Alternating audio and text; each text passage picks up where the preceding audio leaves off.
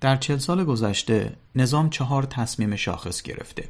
تصمیم شاخص اول این بوده که برای تحقق آرمان عدالت دولت باید در اقتصاد مداخله کنه و نه صرفا مداخله در جهت داشتن بازارهایی با رقابت سالم بلکه مداخله به معنی مصادره کردن، ملی کردن، انحصار دولتی در برخی فعالیت‌های بنگاهدارانه تجاری و از همه مخربتر مداخله در قیمت ها تا سیاست حمایت از معیشت خانوار از طریق یارانه پنهان در قیمت اعمال بشه. تصمیم شاخص دوم این بوده که برای تحقق آرمان استقلال باید رویکرد نه شرقی نه غربی داشت و تمرکز بر ظرفیت های داخلی گذاشت. کشور با خودکفایی به بالندگی می‌رسه نه با تجارت در بازارهای جهانی. نگاه باید به درون باشه. تصمیم شاخص سوم این بوده که شالوده بانکداری بر سود ربویه. و لذا بانکداری به معنی متعارفش مناسب کشور اسلامی ما نیست. پس برای تحقق زیست اسلامی به عنوان یکی از آرمانهای انقلاب باید بانکداری رو از نو اختراع کنیم و این بار بدون ربا. از اونجا که بانکداری متعارف ربویه هیچ درس مفیدی از تجربه بانکداری دنیا نمیشه آموخت و در برقراری بانکداری بدون ربا باید کاملا بومی و متکی به دانش خودمون عمل کنیم. تصمیم شاخص چهارم این بوده که جامعه توان حفظ ارزش‌های اخلاقی خودش در مقابل تهاجم فرهنگی غرب رو نداره. لذا برای تحقق زیست اسلامی حاکمیت وظیفه داره تا با کنترل وجوه اجتماعی فرهنگی زندگی مردم و آموزش سبک زندگی به اونها جامعه را از پلیدی های اخلاقی فرهنگ غربی حفظ کنه. ابزارهاش هم از منع ویدیوی VHS و ماهواره هست. تا انحصار دولتی بر امواج رادیو تلویزیون فیلتر اینترنت و ارشاد مردم نسبت به پوشششون. در چهار پست به ارزیابی این چهار تصمیم شاخص می‌پردازیم و خواهیم دید چگونه از تورم مزمن رکود اقتصادی و فساد مالی گسترده در حاکمیت گرفته تا دولتی و خصولتی بودن عمده گردش مالی اقتصاد حضور نهادهای امنیتی و نظامی در عرصه های رسانه‌ای و اقتصادی محدودیت های انتخاباتی و تنش همیشگی با کشورهای دیگه همگی نتیجه غیر قابل اجتناب همین چهار تصمیم شاخص بودن. تو این قسمت به تصمیم شاخص اول می‌پردازیم. روی کرده دولت در کشورهای توسعه یافته ایجاد بازارها و برقراری رقابت سالم در اون بازارها بوده. دولت خودشو در نقش داور مسابقه اقتصاد می‌بینه. لذا نه تیم تشکیل میده نه پا به توپ میشه نه به بازیکنها دستور میده. فقط اگه کسی خطا کرد اوت زد یا آفساید کرد داور سوت می‌زنه. در اقتصاد ما اما دولت بزرگترین بنگاهدار کشوره. مثل این میمونه که فیفا خودش تیم تشکیل بده و تو جام جهانی شرکت کنه.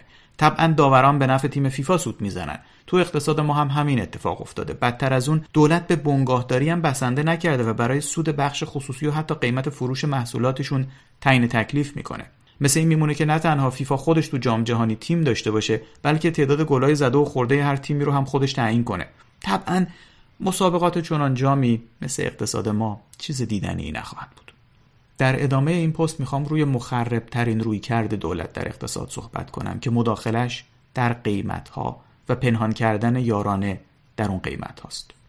برگردیم به دهه 50 بعد از اینکه محمد رضا پهلوی از انظار دادنهای اقتصاددان ها خسته شد و اکثرشون رو برکنار کرد مثل آلی خانی مثل خداداد فرمان فرماییان مثل سمیعی و خیلی های دیگه و شروع به خرج کردن پول نفت و بست اعتبارات بانکی کرد تا به سرعت به سمت دروازه های تمدن بزرگ حرکت کنه. کشور با افزایش تورم مواجه شد. تورم سال 54 در ده سال قبلش سابقه نداشت. در مواجهه با تورم سال 54 محمد رضا پهلوی با ابزار تعیین قیمت دولتی و تنبیه بازاریان به جنگ تعادل اقتصادی رفت. اما تورم سال 55 بیشتر شد. هرچه بیشتر مداخله قیمتی کرد تورم بدتر شد و نارضایتی اقتصادی بیشتر. ریشه تورم اون دوره هم مثل هر تورم دیگه ای تو بانک مرکزی بود بانک مرکزی پهلوی. این تجربه به خصوص در کشورهای دیگه ای هم که منابع زیرزمینی دارن خیلی تکرار شده. کسانی که به قدرت می رسیدن سعی می کردن تا به پشتوانه درآمد از منابع طبیعی قیمت رو پایین نگه دارن. به تعبیر اونها قیمت ها ظاهر اقتصادند و با بزک کردن ظاهر اقتصاد دولت ها سعی می کردند ناتوانی خودشون در ایجاد رشد و توسعه واقعی رو مخفی کنند. این وضعیت معمولا انقدر ادامه داره تا به هر دلیلی درآمد از ذخایر طبیعی قطع میشه و دیگه پنهان کردن ناکارایی ها غیر ممکن میشه. اینجاست که واقعیت اقتصاد بروز می‌کنه واقعیتی که در طول دهه ها در حال شکلگیری بوده. آنچه در سال 91 و بعد مجددا در سال 97 برای ما رخ داد هم همین بود. درآمد ناشی از ذخایر فسیلی شدیداً کاهش پیدا کرد. لذا توان دولت در بزک کردن ظاهر اقتصاد کم شد و زشتی اقتصادی فقیر راکد و توسعه نیافته نمایان شد. در واقع آنچه امروز از فقر و کمی قدرت خرید تجربه می کنیم واقعیت اقتصاد غیر نفتی ماست. واقعیتی که وقتی نفت بود مخفیش می کردیم ما در این چند سال اخیر فقیرتر نشدیم. اقتصادمون خرابتر نشده. سرخاب سفیدابمون قطع شده. اگر نه واقعیت اقتصاد همیشه همینقدر بد بوده. یکی از چیزهایی که اقتصاد رو خراب می کرده همین مداخله دولت در قیمت ها بوده. اهمیت قیمت ها در اقتصاد چیه؟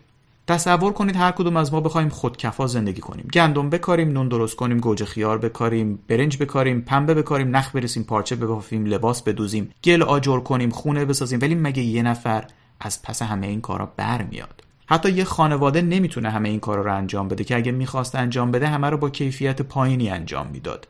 نه غذای خوشمزه می‌شد نه لباس قشنگی و نه خونه محکمی. مثل انسانهای بدوی زندگی می‌کردیم. رمز رفاه بشر امروزی در یک چیزه و اون تخصصی شدن تولیده. یعنی هر کس رو تولید یک چیز متمرکزه و بعد با هم مبادله می‌کنیم. پس کاملتر بخوایم بگیم رمز رفاه بشر امروزی تخصصی شدن تولیده و رمز تخصصی شدن تولید بازارهایی برای مبادله.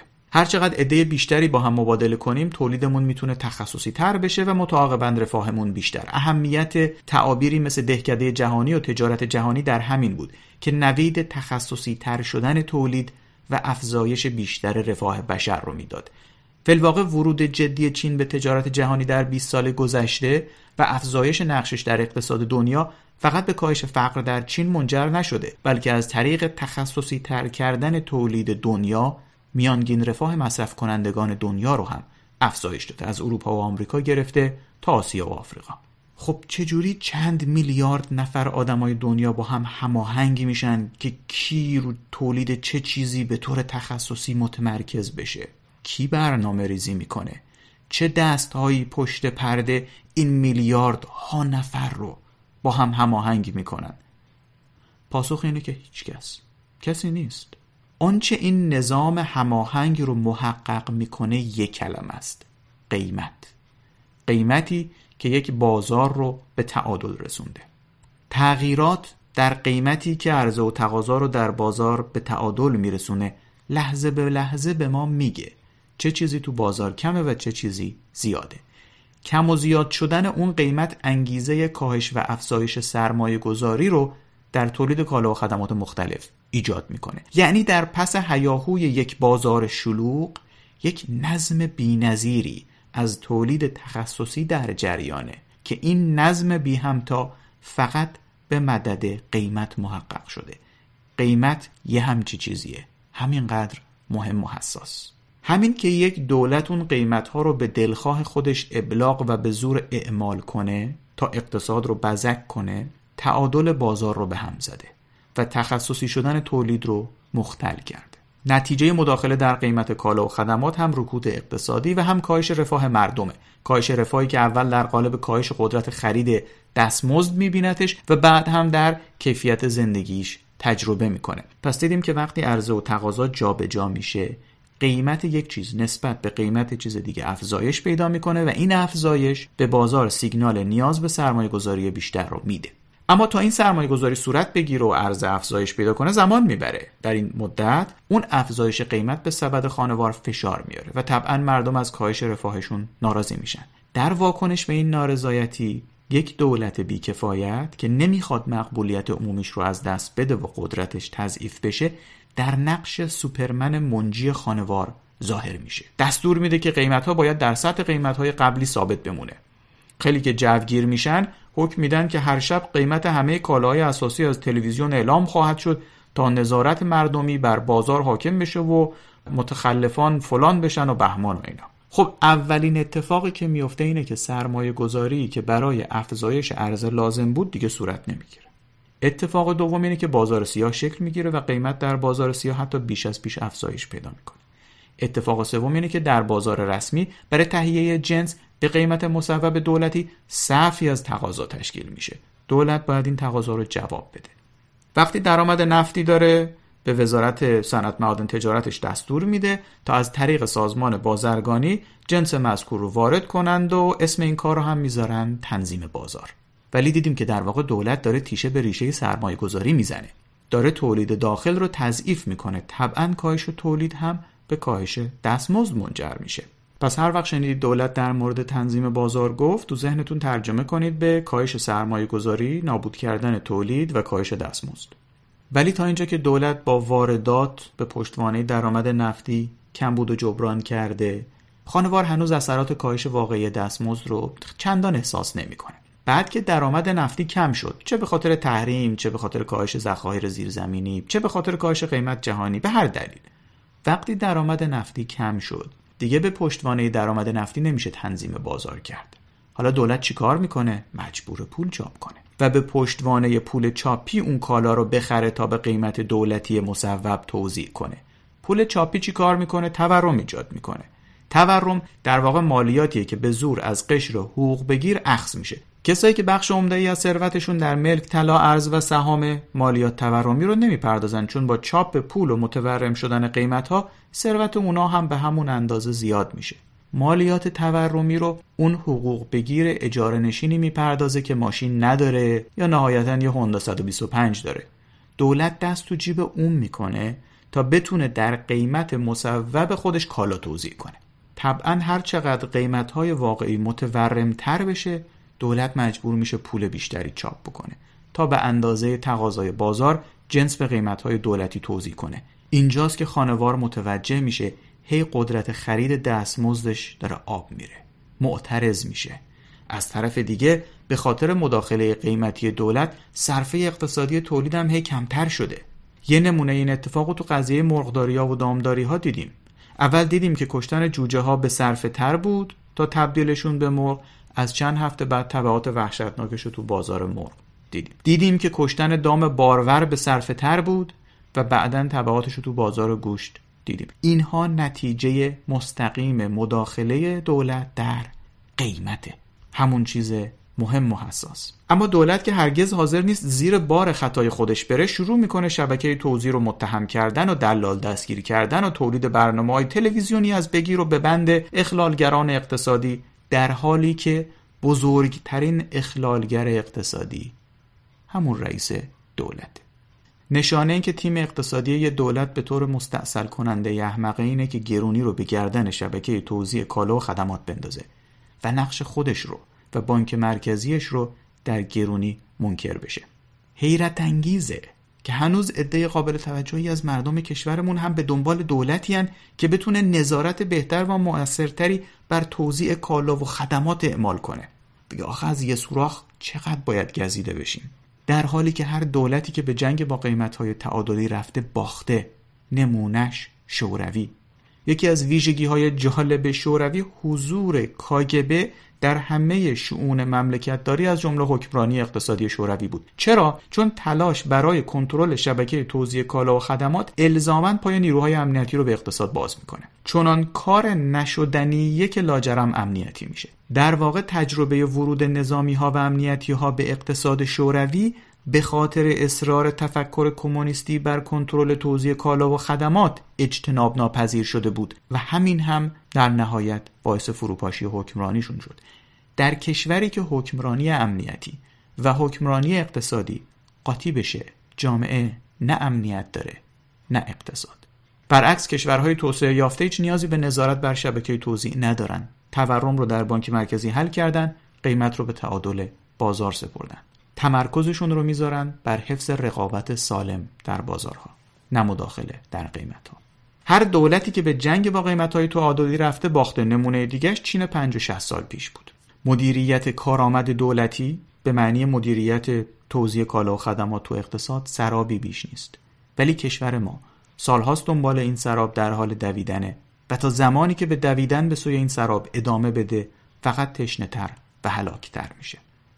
اما خب می‌تونیم بگیم آخه وضعیت امروز کشور رو نگاه کنید. قیمت مرغ و گوشت رو ببینید مگه میشه قیمت ها رو به حال خودشون رها کرد؟ مردم از گرسنگی میمیرن. نصف کشور زیر خط فقره. دولت باید در قیمت گوشت و مرغ و اینها مداخله کنه. اون نصفه که زیر خط فقره دیگه اصلا خبر از قیمت مرغ و گوشت نداره. نگرانی از قیمت بالای گوشت و مرغ الان یه دغدغه لاکچریه. وقتی دولت مداخله می‌کنه تا قیمت مرغ پایین بمونه کی بیشتر منتفع میشه؟ اونی که بیشتر مرغ می‌خوره یا اونی که حتی نداره با قیمت دولتی هم مرغ بخره؟ برای اونی که پول گوشت و مرغ خوردن نداره فرقی داره؟ اونی بیشتر از همه از مداخله دولت در قیمت گوشت و مرغ بهرهمند میشه که هر روز گوشت و مرغ می‌خوره؟ و این اشکال دیگه مداخلات قیمتیه. نفعش می‌رسه به اونایی که بیشتر مصرف می‌کنند. نه اونایی که فقیرترند. به همین دلیل مداخله قیمتی به جای کمک به مستضعفین اتفاقا اختلاف طبقاتی رو تو جامعه افزایش میده. پنهان کردن یارانه در قیمت کالا و خدمات یعنی یارانه بیشتر دادن به ثروتمندا و یارانه کمتر دادن به فقرا. طبعا باعث افزایش اختلاف طبقاتی میشه. تا اینجای حرف رو جنبندی کنیم. یک مداخله قیمتی بزک کردن ظاهر اقتصاد تا واقعیت های زشت ناشی از ناکارایی حکمرانی پنهان بشه. دو پایین نگه داشتن دستوری قیمت ها به کاهش سرمایه گذاری در اقتصاد منجر میشه که به کاهش قدرت خرید دستمزد مردم منجر میشه. سه تنظیم بازار توسط دولت یعنی کاهش سرمایه گذاری نابودی تولید و کاهش رفاه خانوار. ستاد تنظیم بازار در واقع ستاد نابودی اقتصاده. چهار نفت که نباشه تنظیم بازار با پول چاپی انجام میشه و به اخذ مالیات تورمی از ضعیفترین بخش جامعه منجر میشه که تشدید کننده اختلاف طبقاتیه.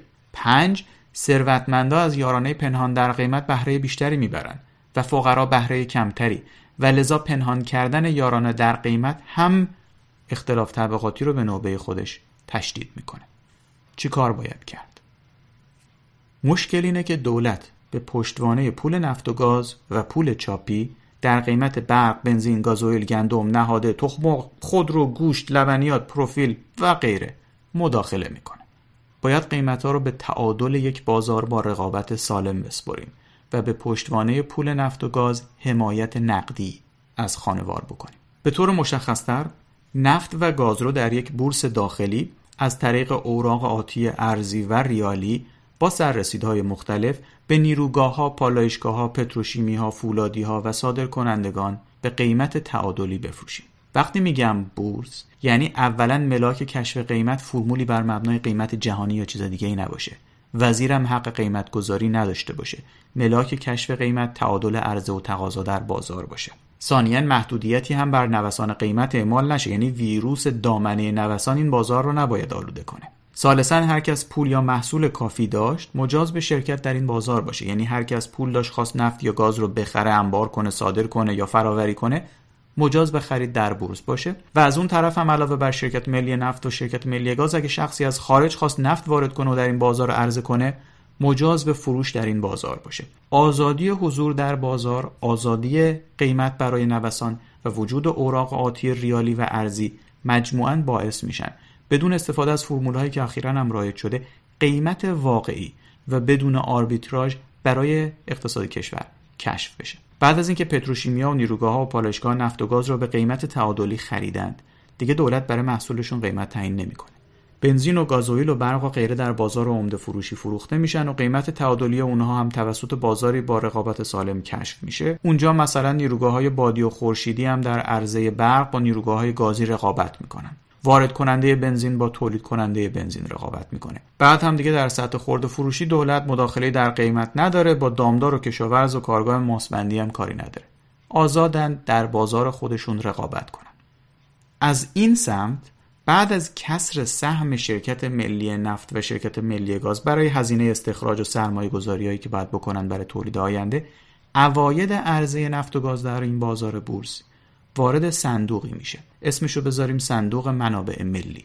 کل اواید ریالی صندوق هر هفته به طور یکسان نقدن بین خانوارهای کشور توضیح میشه.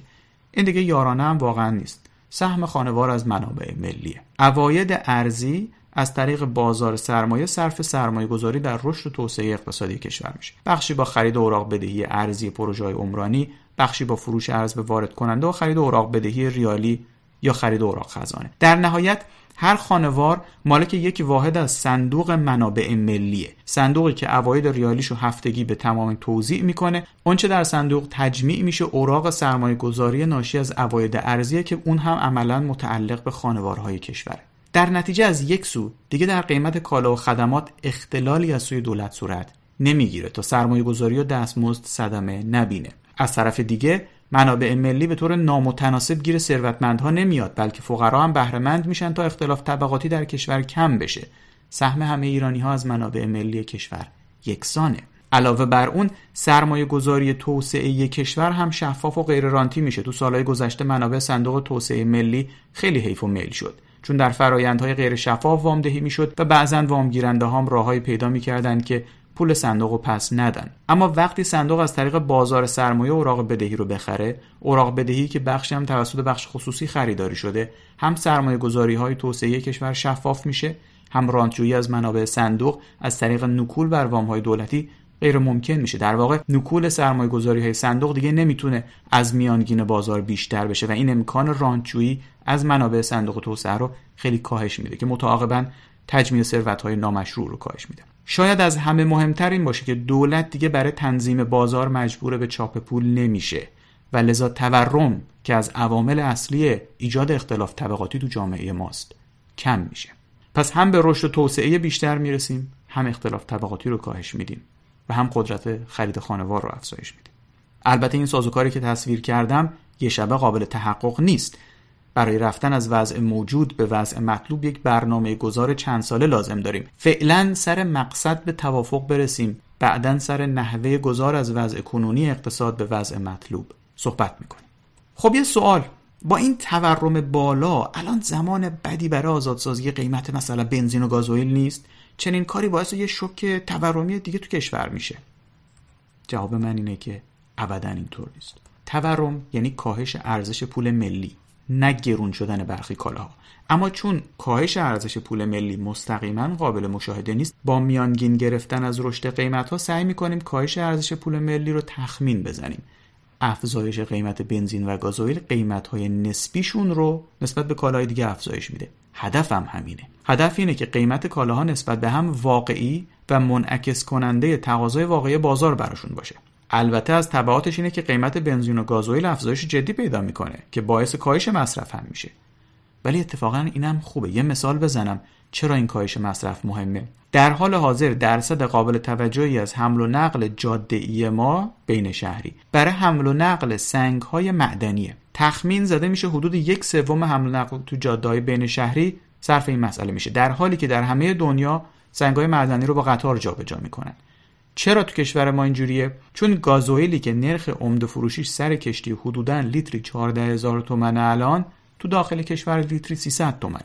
خب شرکت های فولاد و مس و غیره میگن چه کاریه؟ چرا سرمایه گذاری ریلی کنیم؟ گازوئیل مفته. با کامیون بیشتر میصرف جابجا کنیم. در واقع بخش قابل توجهی از یارانه که قراره به پشتوانه نفت داده بشه تا به خانوارها فشار نیاد داره گیر شرکت های بزرگ صنعتی میاد. نه فقط اون مردم میمونند با جاده هایی که بر اثر رفت آمد کامیون های سنگین آسفالتش خراب شده هوایی که بر اثر دود کامیون ها آلوده شده و میلیون ها تایر کامیون و لنت ترمز هایی که ریزگرده هاشون تو هوا و روی خاک پخش شده. این فقط یه مثال از طبعات مداخله قیمتیه. برای اینکه نفت از زیر زمین بیاد بالا و برسه به پالایشگاه تبدیل بشه به گازوئیل و برسه به جایگاه لیتری 5000 تومن خرج داره. این غیر از ارزش نفته. اونو که اضافه کنیم بین 15 تا 17 هزار تومن میشه. 5 هزار تومن فقط هزینه عملیات استخراج و پالایش رو رسوندن به جایگاه. وقتی دولت اینو میفروشه 300 تومن یعنی به ازای هر لیتر گازوئیل 4700 تومن پول چاپ می‌کنه تا بتونه اون هزینه رو تأمین کنه. از جیب فقرا. این پول چاپی تورمزاست. و مالیات تورمی رو کی میده؟ حقوق بگیر اجاره نشین میده. اتفاقا افزایش قیمت گازوئیل به کاهش چاپ پول منجر میشه. بنزین هم همینطور برق هم همینطور گاز طبیعی هم همینطور گندم و خوراک دام و ارز و غیره هم همینطور. تازه وقتی سنگ معدن کمتری در جاده ها جابجا بشه اون گازوئیل میشه صادر کرد و تازه نه تنها پول کمتری چاپ میشه درآمد ارزی هم بیشتر میشه. پس می‌بینیم که اتفاقا آزاد کردن قیمت بنزین و گازوئیل نه تنها ارزش پول ملی رو کاهش نمیده بلکه به خاطر کاهش نیاز اون به چاپ پول به کاهش تورم در آینده هم کمک می‌کنه. البته تورم علل دیگه هم داره. آزادسازی قیمت حاملهای انرژی تورم رو دو درصدی نمی‌کنه. ولی به کاهشش کمک می‌کنه و دقیقا الانه که ما نیاز داریم به آزادسازی قیمت بنزین و گازوئیل. خب علا رقم این تحریم ها که محدودیت صادراتی ایجاد کرده معقوله که ما قیمت حامل های انرژی رو آزاد کنیم؟ بازار ما که دیگه ربطی به قیمت های جهانی نداره که بخوایم مثلا گاز رو به قیمت های اروپا بفروشیم. اولا قرار نیست به قیمت جهانی بفروشیم. تعیین قیمت با فرمولی بر مبنای قیمت های جهانی یا قیمت اروپا یا قیمت هر جای دیگه اشتباهه. هر چیزی باید به قیمت تعادلی فروخته بشه. قیمت تعادلی اونجاست که عرضه و تقاضای اون بازار مساوی میشن. ما هم باید به دنبال قیمتی باشیم که در اقتصاد کشور ما بین عرضه و تقاضا در اقتصاد کشور ما تعادل ایجاد می‌کنه. قیمت تعادلی یعنی دیگه قطعی برق تو تابستون و قطعی گاز تو زمستون معنی نداره. بالاخره قیمت اونقدری که لازمه بالا میره یا پایین میاد تا عرضه و تقاضا یکسان بشن.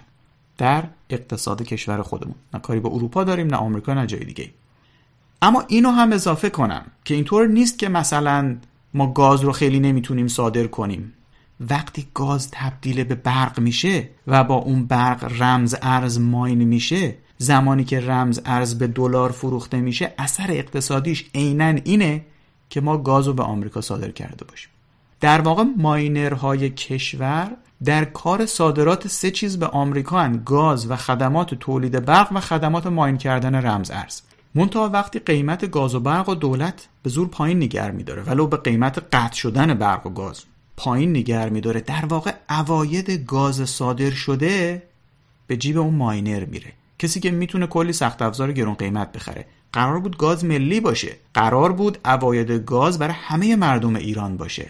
اما گاز ملی در عمل گاز ماینری میشه. حالا وقتی قیمت گاز تعادلی باشه اون ماینر پول واقعی برق و گاز رو میده. و لذا وقتی اون از طریق رمز ارز به آمریکا صادر می‌کنه خودش بهره خدمات ماین کردن رو می‌بره. حقش هم هست. اما بقیه مردم ایران هم سهمشون رو از اون گاز ملی به دست میارن.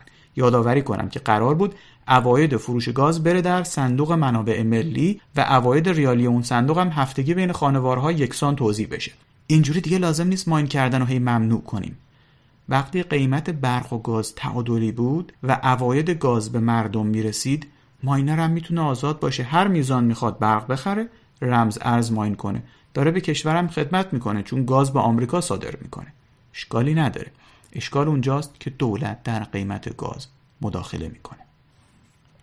خب اگه ما قیمت ها رو آزاد کنیم کلی شرکت ورشکست میشن. الان با این بیکاری و رکود واقعا وقت مناسبی برای آزادسازی قیمت هاست اگه با آزادسازی قیمت ها شرکتی ورشکست بشه یعنی چی؟ یعنی مواد اولیه‌ای که مصرف می‌کنه از محصولی که تولید می‌کنه با ارزشتر بودن دیگه. مگه جز اینه؟ یعنی داره منابع اقتصادی با ارزش کشور رو حروم می‌کنه. تبدیلشون می‌کنه به چیزای کم ارزشتر. فقط به خاطر مداخله دولت در قیمتی که می‌تونه از نظر حسابداری سود نشون بده. اما از نظر واقعی نقش این شرکت در تولید اقتصادی در جی دی پی منفیه. پس این شرکت داره رکود رو تشدید می‌کنه. اصلا اگه بخوایم از رکود در بیایم راهش پیدا کردن این شرکت هایی که اینجوریان و تعطیل کردنشونه تا زمین و ماشینالات و نیروی کارشون صرف اقدامات سازنده و مولد بشن نه اقدامات مخرب. تنها راه پیدا کردن چنین شرکت هایی هم واقعی کردن و تعادلی کردن قیمت هاست. اما یه سری شرکت های دیگه هم براتون بگم هستن که واقعا مولدن. و دارن پول وحشتناک هنگفتی بابت برق میدن. چطور؟ کارخونه رو تصور کنید که مثلا روزی یه میلیون تومن پول برق میده. روزی یه میلیارد تومن داره محصول تولید می‌کنه با ده درصد هاشی سود. یعنی این کارخونه روزی 100 میلیون تومن سود میده. وقتی وسط تابستون به خاطر بیبرقی برق این کارخونه خاموش میشه و خط تولیدش میخوابه 100 میلیون تومن هر روز ضرر کرده. یعنی اگرچه رسما هزینه برق یک روز این کارخونه یه میلیون تومن بوده اما در پای عمل در روزهای قطعی برق پای این کارخونه 100 میلیون تومن داره در میاد. اون کارخونه حاضر 10 میلیون تومن 20 میلیون تومن واسه برق بده ولی برقش قطع نشه. قیمت های غیر تعادلی از اونجا که موجب قطعی برق یا گاز یا هر نهاده دیگه ای میشن اتفاقا بیشتر شرکت ها رو به ورشکستگی میکشونن. واقعی شدن قیمت ها کمک می‌کنه چرخ فعالیت های مولد به چرخه و در این حال شرکت های غیر مولد هم حذف بشن. هر دوی اینها اتفاقات مثبتی برای اقتصادی در وضعیت اقتصاد ما هستند. آره ولی خب ببینید اکثر شرکت های ما خصولتی هن. با آزادسازی قیمت ها فقط رانت بیشتری گیر این خصولتی ها میاد. اینطور نیست؟ بازی مافیا رو تا حالا دیدین؟ مافیا همیشه سعی می‌کنه شهروندا رو گیج کنه. این ادام از اون نمونه هایی که خصولتی ها خیلی خوب سعی کردن مردم رو گیج کنن. خصولتی ها تونستن این تصور رو در عموم جامعه ما ایجاد کنن که از مداخلات قیمتی متضرر میشن و از آزادسازی قیمت منتفع در حالی که واقعیت برعکسه. شرکت های خصولتی که محصول باید به قیمت دولتی بفروشن مواد اولیه هم به قیمت دولتی می‌گیرن. اما اینا رو جوری قیمت گذاری کردن که تخفیف مواد اولیهشون خیلی بیشتره. و لذا به طور خالص این مداخلات قیمتی دولتی براشون سود داره. این سودم بخشش میشه کارانه مدیران بخشش هم وارد سیاست و انتخابات میشه و اتفاقات کثیفی رو رقم می‌زنه. و اتفاقا این خصولتی ها هستند و اون نوع قیمت گذاری های مختلف در مواد اولیه و محصولات دقیقا به این هدف و به این نحو صورت می‌گیره که اون پولای انتخاباتی اونجا بمونه و بعد توضیح بشه. نشونه این که خصولتی ها از آزادسازی متضرر میشن همین که خیلیاشون می‌دونن در آن صورت ورشکستن. قیمت ها واقعی بشه کلی از اون پول های کثیف انتخاباتی و حقوق و کارانه های نجومی هم میپره. ولی هنر این خصولتی ها این بوده که تونستن مردم رو گیج کنن و از مردم به عنوان مانعی بر سر آزادسازی قیمت ها استفاده کنن تا جریان رانتشون برقرار بمونه. اما تنها مزیت واقعی کشور ما در بازار جهانی انرژی ارزونه. اگه قیمت حامل های انرژی زیاد بشه ما اون مزیت انرژی ارزون از دست نمیدیم. ما چیزی به نام انرژی ارزون نداریم. انرژی یه محصول با قیمت جهانیه. یه مثال فرض کنیم. فرض کنیم من آدم فقیریم یه خونه قدیمی دارم اساس منزلم چیزی ندارم یه زیلویی دارم روش میخوابم. یه روز کف زیرزمین خونم زیر این کاشیا یه گاو صندوق پیدا می‌کنم. دست می‌کنم تو گاو صندوق مشت مشت سکه طلا در میاد. هر چی سکه طلا می‌کشم بیرون تمومی نداره. پس میرم تو خونه و شروع می‌کنم با روی هم گذاشتن این سکه های طلا میز و تخت درست می‌کنم تا بتونم رو صندلی بشینم پشت میز بشینم رو تخت دراز بکشم. چرا؟ چون من مزیت طلای ارزون دارم. این کار به نظرتون منطقیه؟ یا بهتره برم طلا رو بفروشم و میز و صندلی درست حسابی بخرم؟ بهتره به خاطر مزیت طلای ارزون رو سطح سفت طلا بخوابم یا طلا رو بفروشم توشک بخرم؟ از اون مهمتر. بهتر نیست اون طلا رو بفروشم برم سر کلاس تخصصی یاد بگیرم چه می‌دونم کامپیوتری بخرم سعی کنم یه فعالیت مولد و درآمدزایی برای خودم دست و پا کنم. شاید این گاو صندوقم بالاخره یه روز به ته رسید. تصور من مبنی بر داشتن مزیت طلای ارزون تو اون خونه همون قدر احمقانه است که ما بگیم ما مزیت انرژی ارزون داریم و دقیقا هم به همون دلیل احمقانه است. اگه ما انرژی رو واقعی قیمت گذاری کنیم مصرف داخلی رو بهینه می کنیم و با صادرات مازاد می‌تونیم تکنولوژی وارد کنیم و فعالیت های اقتصادی مولدتر و درآمدزادتری انجام بدیم. یادآوری کنم که آزادسازی قیمت ها و سپردن کشف قیمت به تعادل بازار هم محدود به حامل های انرژی نیست. باید شامل همه چیز بشه. گندم نون نهاده دام لبنیات تخم دلار یورو همش. دیگه دولت در قیمت هیچ کدوم از اینها نباید دخالت کنه. ستاد حمایت از مصرف کنندگان به شکل کنونیش باید تعطیل بشه. و به جاش یه سازمانی که با نظارت بر کیفیت و صداقت فروشندگان از حقوق مصرف کننده حمایت می‌کنه شکل بگیره. حمایت های قیمتی باید حذف بشه. ببینین مردم دیگه نون نمی‌تونن بخورن نصف کشور زیر فقره چون دستمزد مردم خیلی پایینه. دولت اول دستمزدها رو بیاره بالا بعد برق و بنزین و نون و ماست و هر چی رو خواست بره گرون کنه. اشکال این استدلال دو چیزه. اولا به همون دلیلی که دولت نباید در قیمت کالا و خدمات مداخله کنه. دولت نباید در نرخ دستمزدها هم مداخله کنه که حالا بخواد چه بالا ببره یا پایین بکشه. ثانیا دولت اگرم بخواد رو دستمزد یارانه بده تا مثلا دستمزدها رو به ظاهر ببره بالا این کارو با پول چاپی می‌کنه و تورمی که از اون پول چاپی حاصل میشه قدرت خرید افزایش دستمزد رو به کل بین می‌بره. از دولت هیچ کاری برای افزایش دستمزد بر نمیاد. افزایش دستمزد فقط و فقط یه راه داره و اونم افزایش سرمایه گذاریه ولی تا دولت در قیمت کالا و خدمات دستکاری کنه بخش خصوصی انگیزه برای سرمایه گذاری نخواهد داشت. دولت هم که پولی برای سرمایه گذاری نداره میمونه حیف و میل خصولتی ها. دامداری ها و مرغداری ها رو نگاه کنید ببینید با مداخله دولتی چه بلایی سر دامدار آمد فکر می‌کنید چه اثری روی دستمزد کارگر دامداری داشت. وقتی دولت در قیمت لبنیات مداخله کرد اون همه دامداری تعطیل شد درآمد کارگر دامداری کم شد یا زیاد شد؟ البته که کم شد. پس اول باید مداخله قیمتی حذف بشه تا بعد سرمایه گذاری صورت بگیره. تا بعد دستمزد بره بالا. خب این که زمان می‌بره مردم چجوری از عهده افزایش قیمت ها بر بیاند راه حلش همون سازوکار صندوق منابع ملیه و توزیع یارانه نقدی که عرض کردم. اواید ریالی حاصل از فروش نفت و گاز یکسان بین مردم توزیع بشه. بدین ترتیب مردم می‌تونن آزادسازی قیمت ها را تحمل کنند تا رشد و توسعه واقعی به افزایش واقعی دستمزدها هم منجر بشه. ما تجربه اصلاح قیمت حامل های انرژی رو در آبان 98 داشتیم. کشور ظرفیت تکرار اون تجربه رو نداره. این ادعا سه تا اشکال داره. اولا در آبان 98 اصلاحی صورت نگرفت. چون قیمتی تعادلی نشد. یه قیمت دستوری با یه قیمت دستوری دیگه جایگزین شد. اونم فقط در مورد یک کالا بنزین. این اصلاحی نیست که بخواد مشکل مداخله قیمتی رو حل کنه. ثانیا قیمت حامل های انرژی تغییر نکرد. مثلا قیمت گازوئیل عوض نشد. فقط بنزین گرون شد. ثالثا پیش از این ما بارها تجربه افزایش قیمت بنزین رو داشتیم. فقط در تیر 1386 اعتراضاتی شکل گرفت که به آتش گرفتن چند جایگاه منجر شد و از قضا از اون تجربه درسای مهمی گرفته شد که در جریان طرح هدفمندسازی سالهای 89 و 90 به کار گرفته شد و دیدیم افزایش قیمتی که اون موقع در چارچوب هدفمندسازی صورت گرفت به هیچ آشوب و اعتراضی هم منجر نشد. غیر از تیر 86 و آبان 98 ما بیش از ده مورد افزایش قیمت حامل های انرژی داشتیم که همه بدون تنش اجتماعی صورت گرفتن. اشکال اساسی آبان 98 این بود که سازوکار نقدی سازی یارانه درش دیده نشده بود. من هم با صرف آزادسازی قیمت ها مخالفم. آزادسازی قیمتی و نقدی سازی یارانه باید تو امان صورت بگیرند. و به شکل تراز و متناسب.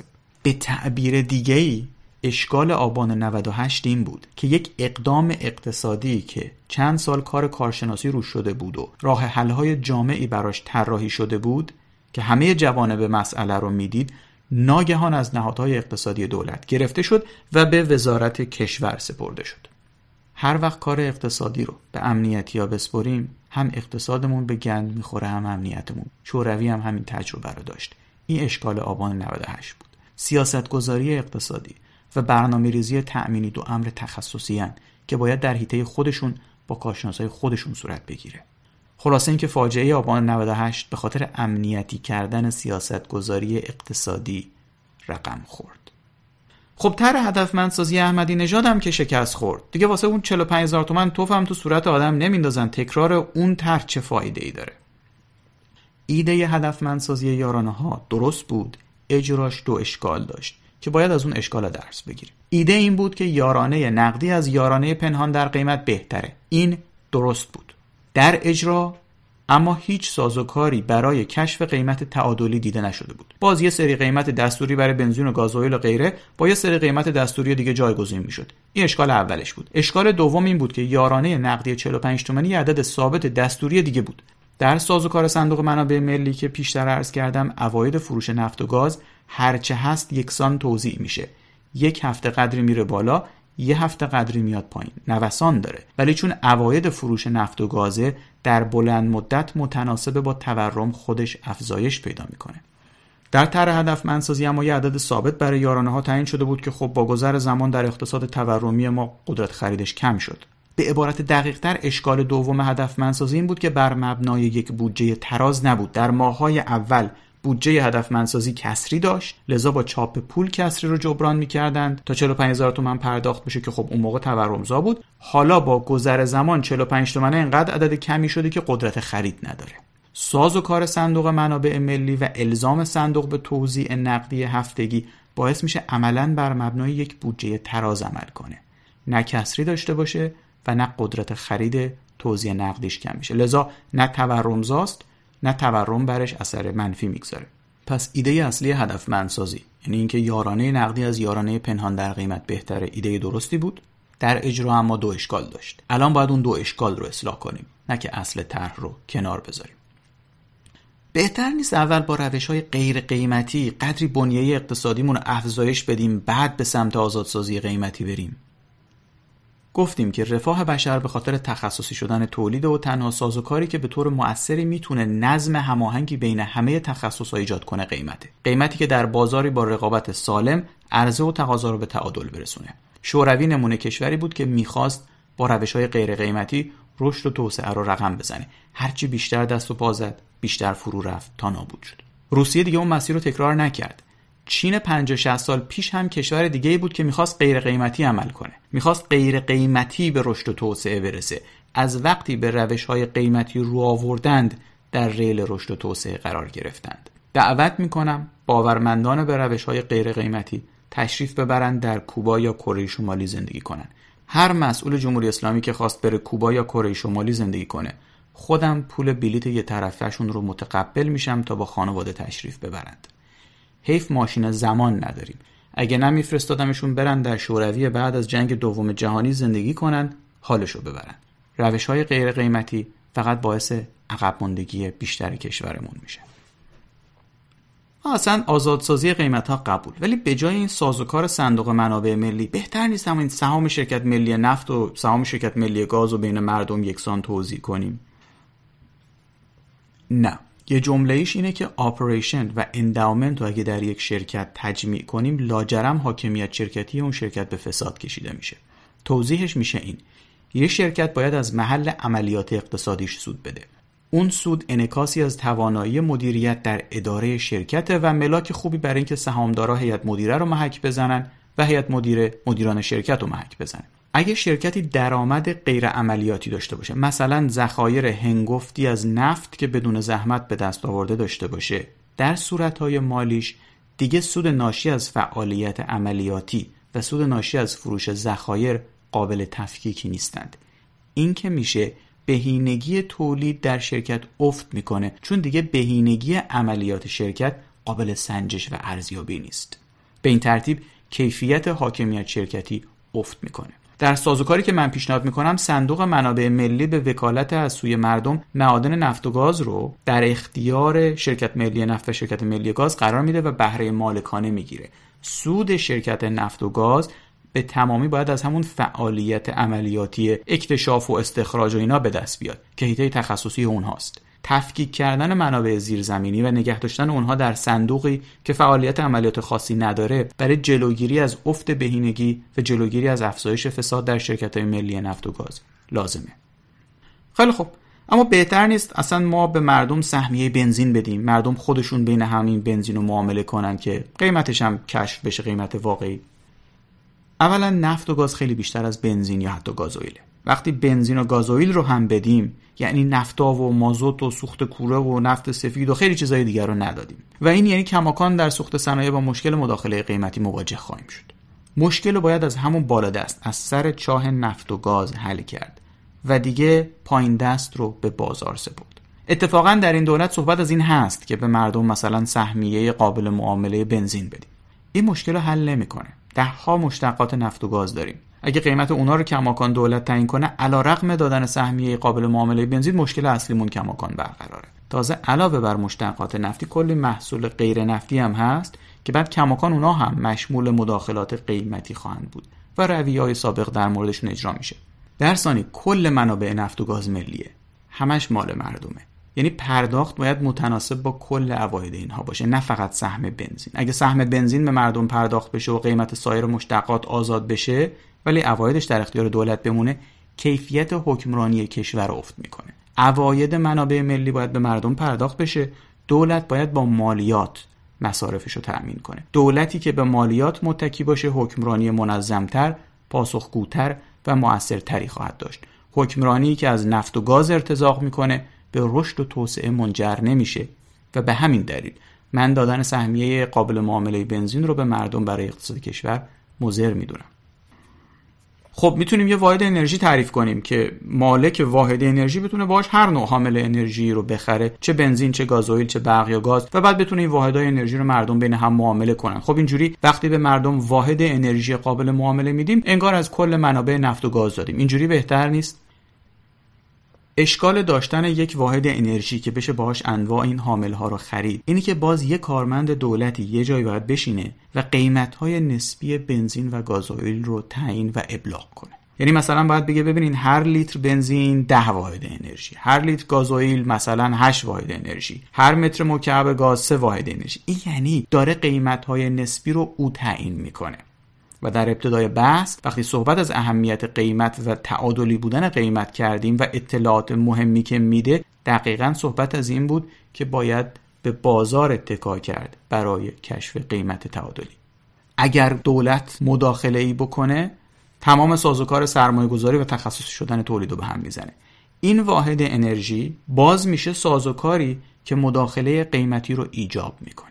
یه سازوکاری برای حمایت از خانوار ایجاد می‌کنه اما مشکل مداخله دولت در قیمت ها رو که امروز مانع اصلی بر سر رشد و توسعه کشوره و نابود کننده تولید و دستمزده حل نمی‌کنه. بهتر نیست عوض تمام این ایده های خلاقانه بریم سراغ یه مدلی که تجربه مشابه یه جایی تو دنیا داشته باشه؟ آره اتفاقا فکر خوبیه. ایالت آلاسکا تو آمریکا زمین های ایالتی داره که منابع نفتی دارن. از محل بهره مالکانه اون منابع نفتی دولت آلاسکا درآمد نفتی داره. کل این درآمد در صندوقی قرار می‌گیره و عوایدش به طور منظم نقدن بین اهالی ایالت آلاسکا توضیح میشه. خود دولت آلاسکا با درآمد مالیاتی داره میشه. یعنی مدل صندوق منابع ملی تجربه مشابه داره. اما مدل های مبتنی بر واحد انرژی نه. دلیلش هم ساده است. اختلال در قیمت های نسبی ایجاد می‌کنه. درسته ولی مدل صندوق منابع ملی و توزیع نقدی هم اشکال داره. ببینید چون ثروت نفت یک سرمایه بین نسلیه. بهتر نیست دولت سرمایه گذاری کنه اینو به جای اینکه توزیع نقدی بشه بدیم مردم مصرف کنن.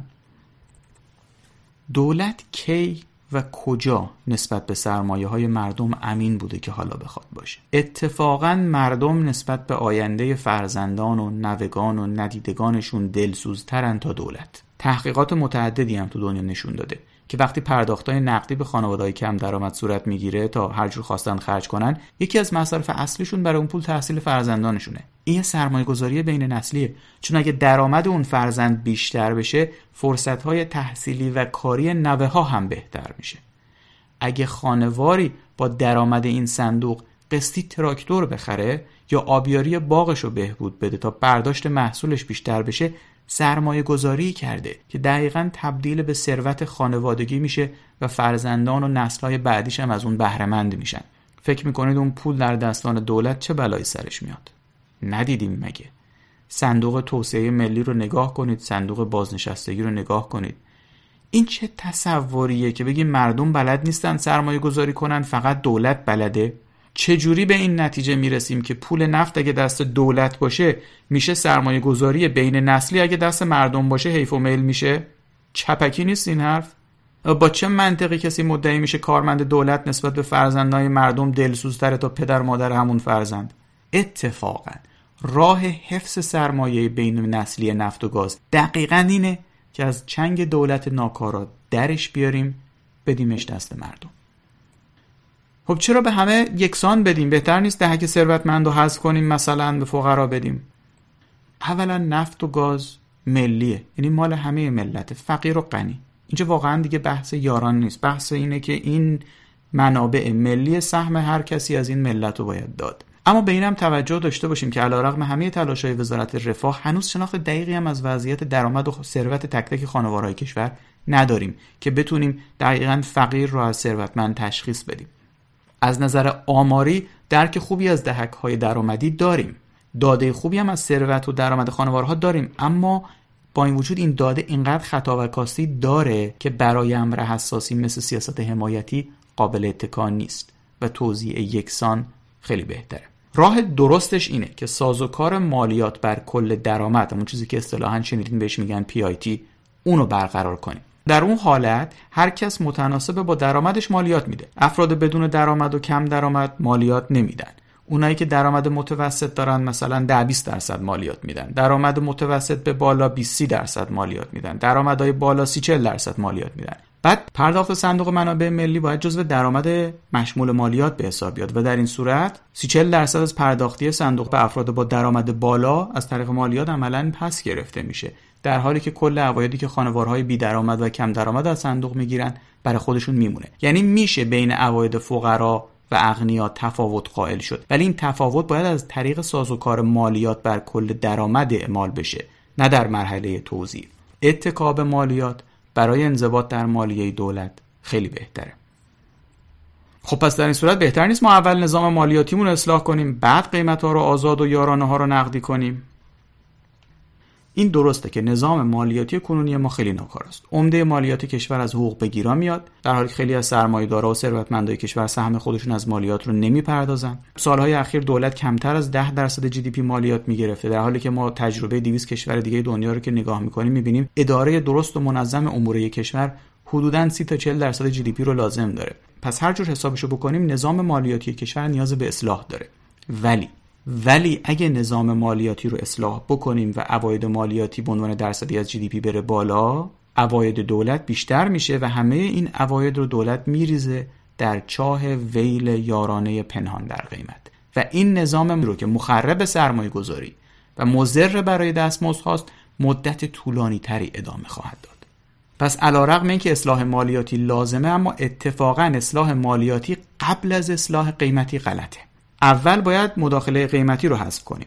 کشف قیمت رو به بازار آزاد با رقابت سالم بسپریم و نظام حمایتیمون رو مبتنی بر پرداخت نقدی بکنیم. بعد نوبت به اصلاح مالیاتی می‌رسه تا همه بار مالیاتی به دوش حقوق بگیرها نباشه و بقیه جامعه هم سهم خودش از مالیات رو بپردازه. بهتر نیست اول طرحهای توسعه صنعتی رو پیش ببریم. یه مدتی در مسیر رشد و توسعه گام برداریم. بعد قیمت ها رو آزاد و یارانه ها رو نقدی کنیم. منابع برای سرمایه گذاری محدوده تقاضا برای سرمایه گذاری بی نهایت ساز و کاری لازم داریم تا بتونیم بهترین عرصه سرمایه گذاری رو انتخاب کنیم و منابع محدود رو صرف اون عرصه کنیم تا به ثمر برسه. کارمند دولتی که فکر می‌کنه از بازارها و هزاران کارآفرین و سرمایه گذار بهتر می‌فهمه نیاز سرمایه گذاری کشور چیه دچار توهمه. برای شناسایی عرصه های سرمایه گذاری نیازمند سیگنال های قیمتی واقعی هستیم. اول بحث صحبت شو کردیم که چطور تغییر قیمت های نسبی به ما سیگنال های با ارزشی در مورد نیاز به سرمایه گذاری در عرصه های مختلف میده. به همون دلایل حذف یارانه پنهان در قیمت که اون سیگنال ها رو مخدوش کرده بر اجرای طرحهای توسعه صنعتی مقدمه. بهتر نیست اول مذاکرات وین رو به جایی برسونیم بعد قیمت ها رو آزاد کنیم و یارانه ها رو نقدی کنیم. رفع تحریم های نفتی در حضور یارانه پنهان در قیمت باعث میشه همین اندک تولید کشورم نابود شه. چرا؟ رفع تحریم زمانی خوبه که ما بتونیم وارد بازارهای جهانی بشیم. مزیت تولیدیمون رو پیدا کنیم و با دنیا تجارت کنیم. این خوبه. مداخله دولت در قیمت به همون دلیل که سرمایه گذاری رو تخریب می‌کنه و کارمند و کارگر رو تضعیف می‌کنه. قدرت اقتصادی کشور در برابر دنیا رو هم تضعیف می‌کنه. در چنین وضعی رفع تحریم باعث میشه باز بشیم یک کشوری با اقتصاد نفتی. کشوری که فقط نفت و گاز و مشتقاتش رو میفروشه و خوراک و پوشاک و غیره رو از دنیا وارد می‌کنه تا به خیال مسئولان احمق تنظیم بازار کرده باشه. رفع تحریم در حالی که یارانه پنهان در قیمت داریم رشد و توسعه کشور رو بیشتر عقب میندازه برای همین سپردن قیمت به تعادل بازار و نقدی کردن یارانه ها حتی بر رفع تحریم ها هم مقدمه در حالی که رفع تحریم از نیازهای اضطراری کشور. بحث خیلی طولانی شد. جمع بندیش کنیم.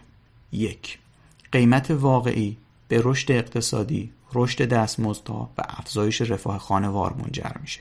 واقعی شدن قیمت ها حتی به کاهش تورم بلند مدت کشور هم منجر میشه. دو قیمت واقعی به معنی استفاده از فرمولی از قیمتهای جهانی نیست بلکه قیمت واقعی قیمتیه که در یک بازار با رقابت سالم عرضه و تقاضا رو به تعادل برسونه. اگه دولت بخواد صرفا قیمتهای اسمی جدیدی در سطح بالاتری تعیین کنه مشکلی حل نکرده فقط اجالتا محصولات رو گرون کرده و مشکل اصلی رو صرفا به آینده موکول کرده. اگر هم بخواد برای ورود خریداران و فروشندگان به بازارها محدودیت ایجاد کنه یا نوسان قیمت رو محدود کنه و غیره باز جلوی کشف قیمت واقعی رو از بازار گرفته. 3. تغییرات قیمت واقعی اطلاعات خیلی مهمی در مورد نیاز اقتصاد به سرمایه گذاری به ما میده. نه تنها در مورد نیاز به سرمایه گذاری اطلاع میده که انگیزه برای سرمایه گذاری رو هم ایجاد می‌کنه. لذا دولت نباید در قیمت واقعی اختلال ایجاد کنه. چهار علیرغم همه اینها سپردن قیمت ها به تعادل بازار بدون ساز و کار تراز برای نقدی کردن یارانه ها اکیدن غلطه. کلا هر اقتصادی نیاز به سازوکارهای حمایتی از نیازمندان جامعه داره در کشور ما به خاطر نیم قرن سیاستگذاری اقتصادی غلط و یک حکمرانی اقتصادی ناکارا سیاست های حمایتی به مراتب مهمترم هستند. امروز کم خطاترین و موثرترین سازوکار حمایتی که می‌تونیم برقرار کنیم توزیع یکسان و نقدی عواید ریالی فروش نفت و گازه. نفت و گازی که در یک بازاری با رقابت سالم در قیمت تعادلی به فروش رفتن. البته همه اونچه از حیث قیمت های تعادلی و سازوکار حمایتی امروز ترسیم شد تصویر هدفی بود که باید به سمتش حرکت کنیم. اما برای رسیدن به این مقصدی برنامه گذاری لازمه تا اقتصاد و با کمترین هزینه از وضع امروز به وضع مقصود برسونه و صحبتی از اون نکردیم هنوز. در یک پست دیگه ای به اون هم باید صحبت کنیم. جمله آخر این که در چهل سال گذشته نظام چهار تصمیم شاخص گرفته. امروز به تصمیم شاخص اول پرداختیم. در پست دیگه به تصمیم شاخص دوم خواهیم پرداخت.